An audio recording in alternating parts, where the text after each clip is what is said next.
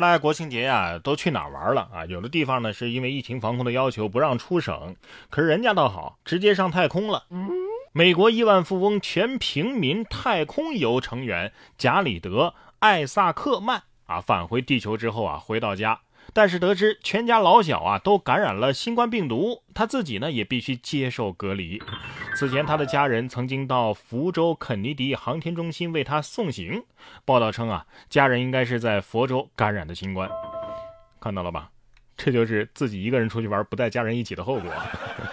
哎，关键是我没想通这个项目它为什么叫全平民太空游项目？怎么个平民法呢？啊，票价一块五吗？你别说，人家美国人呢是会玩啊！美国的一些学校啊，会在一年一度的奇装异服周里边安排一天叫做性别互换日。这一天呢，学校里到处都是女装大佬和胡渣姐妹。哎，我觉得他们挺乐在其中的。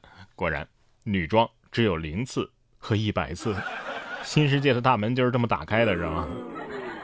男人之间的快乐呀，就是这么的简单粗暴。在河南郑州，有一名男子在吧台开票的时候，被人从背后啊勾住了脖子。男子把手机揣到兜里之后，一个过肩摔，将背后的人是撂倒在地。随后呢，又将其扶起。当时男子王先生表示啊，最开始是以为特别熟的朋友在跟我开玩笑，后来一看，哎呀，不是啊，但是呢，也还认识。好在是没摔坏，还把他摔出名了。你看这操作啊，手机先放口袋里，然后再摔，真的是沉着冷静，一看就是大佬级别的。所以，万先生和他那个朋友到底是熟到什么程度才能玩过肩摔啊？王先生肯定是这么想的，不是特别熟的朋友，应该也不会不打招呼直接给我裸脚吧？所以，走你！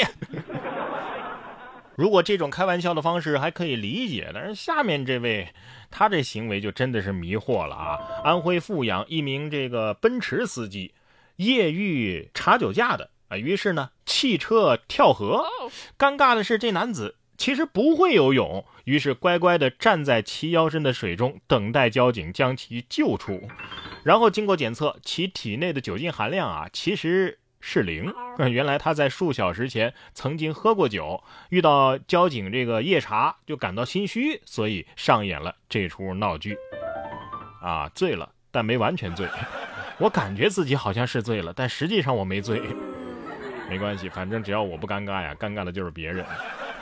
下面这哥们儿啊，才是真的能作妖啊！近日在苏州吴江，李某在网上跟一位单身美女聊天。被对方录下了裸聊视频，威胁转账。第一次呢，他转账了三千九百块，然后对方啊又让他转五千块。李某没办法，只好到派出所啊求助。民警跟他说呀：“你这是典型的裸聊诈骗。”然而在与李某沟通的过程当中呢，民警闻到其身上的酒气，经检测，李某啊属于是饮酒驾驶啊。李某对这个结果没有异议啊，并且呢接受了处罚。呃，所以你既是受害者又是嫌疑人是吧？哎呀，他裸聊这事儿估计也是因为喝了点酒上头了才这么玩的吧？喝酒可以喝，但是第一别开车，第二呢，您多吃点菜行吗？但凡有点下酒菜，也不至于喝成这样。接下来要说的这两位呢，倒是吃的挺多。广西南宁有两名体育生去吃自助餐，桌上呢是堆叠如山，食量惊人。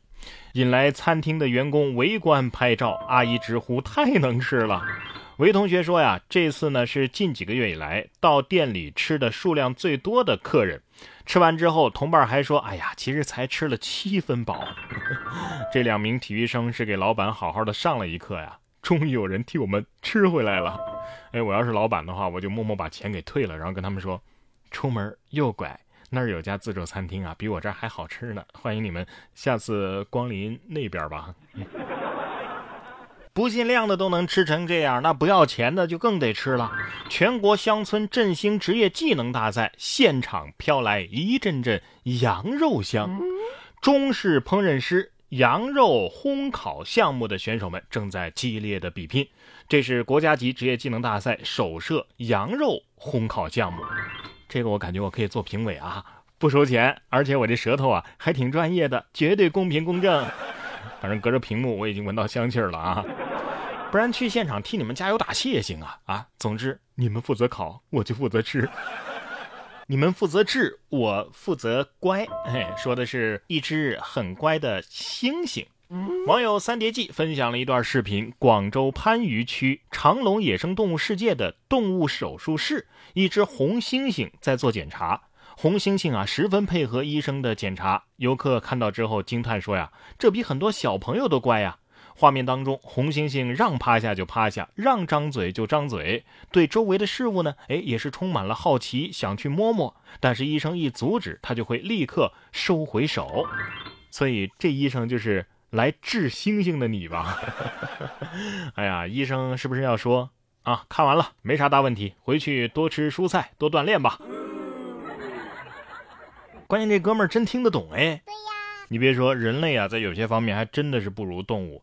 在印度，印度德里法庭现场爆发了激烈的枪战，来自敌对团伙的两名枪手啊，装扮成了律师进入法庭，开枪打死了一名正在受审的黑帮头目。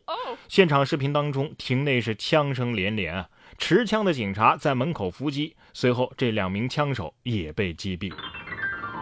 哎呀，金科燕看了这一幕得说了。这都能成功，真的是一点都不给我留面子呀！犯罪片我是看过不少，但是没有哪个编剧敢这么写剧本的。他们进法庭那下都都不实名制查一下的吗？幕后主使是完美了啊，既干掉了目标，又除掉了人证。相信啊，大多数人都和我一样，小时候啊有很多的幻想，幻想自己未来如何如何成功，如何如何不凡。但是长大之后呢，才发现好像自己啊就是个平凡人。所以，当我读到这样一本书，叫做《平凡的世界》的时候，其实很有感触。虽然我没有经历书里那些日子啊，但是我确实感受到了平凡的人生当中最常见的一些坎坷，看到了普通人用全部的勇气和力量为生活做出的努力。其实，并不是只有与众不同的人生才是最精彩的，才是最精彩的。我们每个人都是平凡的人，在平淡的日子里为自己的生活而奋斗，这也是一种不凡。这本书是路遥倾尽一生的心血，历时十三年完成的史诗级的巨著，也是茅盾文学奖皇冠上的明珠。它是激励了亿万读者的不朽经典，也是改变了很多人人生际遇的灯塔之作。